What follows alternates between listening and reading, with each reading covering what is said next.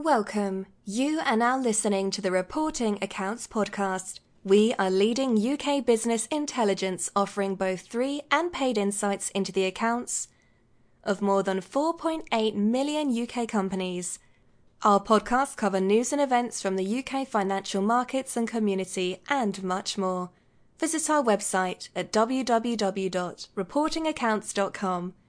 And now over to your host for today's podcast, Adrian Lawrence, our resident in house finance professional.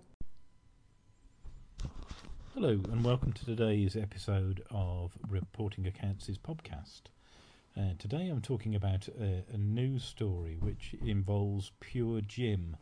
That's the no frills um, gym service. They uh, operate a 24 hour national gym chain in the UK, um, but it's a highly automated operation um, which, unlike rivals, um, has a, a, lean level of staffing, uh, no saunas and no swimming pools.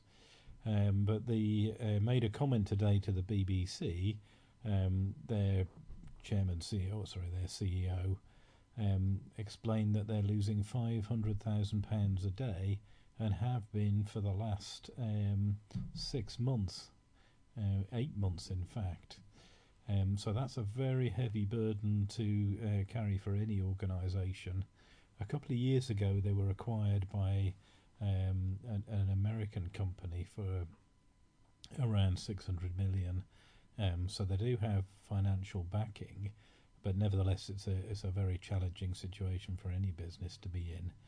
Um, so the news that um, non-essential retail um, is opening after the 12th of April is is a very good news story. Um, but it does mean that um, it may not be quite so soon before gyms um, open. Uh, that will be um, that will be clarified shortly.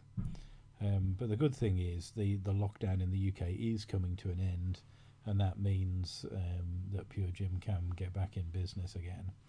Um, if you'd like to hear more uh, about reporting accounts uh, and find out how we hold insights and information covering more than 4.8 million UK companies, please visit our website, which can be found at www.reportingaccounts.com. Thank you for listening.